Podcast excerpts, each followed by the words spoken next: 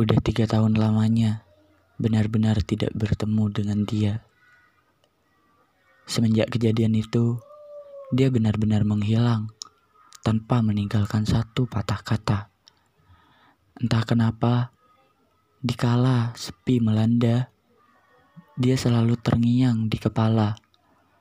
Entah apa yang terjadi, dia tiba-tiba datang, membawa kesenangan. Tapi rasa ini telah beda. Apa mungkin aku membencinya, atau masih mencintainya?